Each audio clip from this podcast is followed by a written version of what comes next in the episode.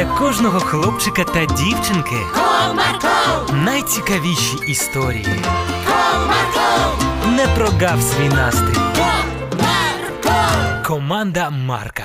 Вітаю, друзі! Пам'ятаєте, як гуртківці цікавої природи допомагали лісництву? Огороджували мурашники, щоб захистити їх від руйнування. А сьогодні на гурток прийде новий гість. Він теж проситиме допомогти, але у боротьбі з мурахами. Здивовані? Щоб розібратися, що насправді відбувається, нам просто треба зазирнути на гурток і послухати.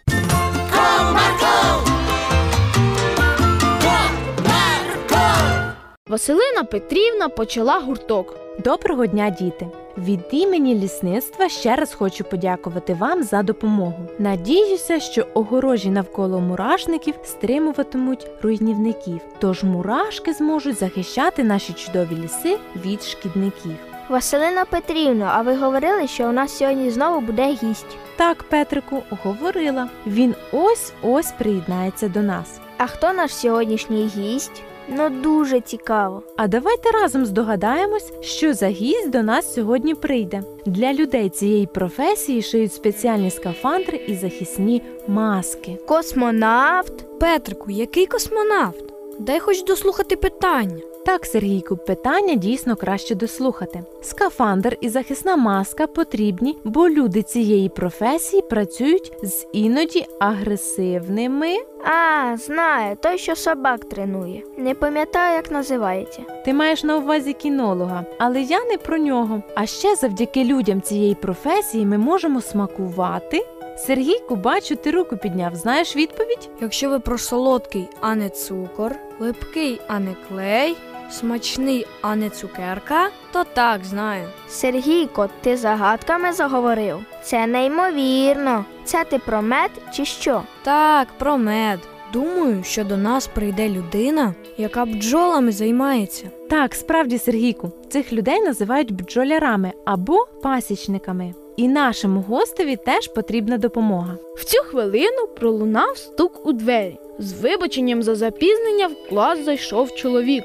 Звичайно, він був без скафандру і без захисної маски, тому що він їх одягає тільки тоді, коли працює безпосередньо із бджолами. Укуси бджіл можуть бути досить агресивними і небезпечними для людини, тому краще цьому запобігти. Доброго дня, дітки! Мене звати Петро Степанович, і я дуже радий, що є такий гурток шанувальників природи і що ви готові допомагати її берегти. Мабуть, Василина Петрівна вже сказала вам, що я пасічник, працюю із бджолами, і мені потрібна ваша допомога у боротьбі з мурахами. Зачекайте, як це боротьба з мурахами? Ми ж ось тільки з лісничим захищали їх, а з вами будемо знищувати? Сергійку, не поспішай з висновками. Краще послухай. Будь ласка, Петре Степановичу, продовжуйте. Ні, звичайно, не будемо знищувати, бо це дозволить тисячам шкідників знищувати медоносні культури, а це негативно вплине на збір меду, але й не дозволимо їм самим виносити мед з вуликів. Мурахи виносять мед з вуликів? Мурашки живуть практично на всіх пасіках. Селяться вони в утеплених вуликах. За добу можуть винести до одного кілограму меду з вулика, а зі слабких сімей несуть навіть яйця бджіл. На слабких після зими бджіл можуть навіть нападати в полі. Нічого собі.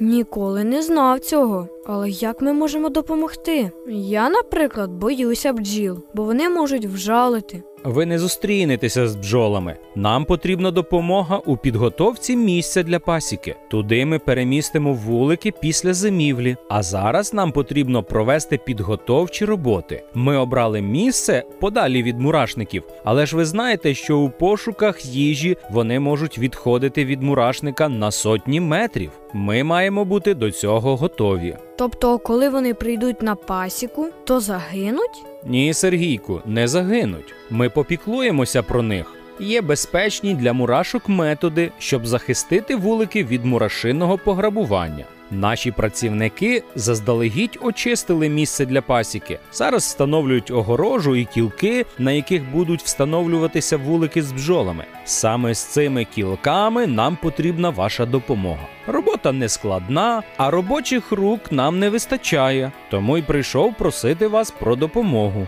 Що саме ми маємо робити з кілками? Мурахи не люблять хутро й вату, тому кілочки потрібно обгорнути цими матеріалами. Мурахи піднімуться по кілочках до хутряної або ватяної перешкоди й повернуться назад. Так у вулик вони не потраплять. Це неймовірно. Справді божі створіння дивні та унікальні. А як ще ви захищаєте бджіл, щоб не нашкодити мурахам? Що можна використати з цих методів? У бабусі на городі, наприклад. На городі можна також застосовувати ті ж методи, що й на пасіці. Потрібно висадити рослини, які відлякують комах. Томати, хризантему, звичайну, петрушку. На території пасіки ми розсипаємо харчову сіль. Також успішно використовують полинь. Ця рослина абсолютно не шкідлива для бджіл, а мурахи не люблять її запаху. Радий, якщо мої поради вам допоможуть, і чекаю на вашу допомогу.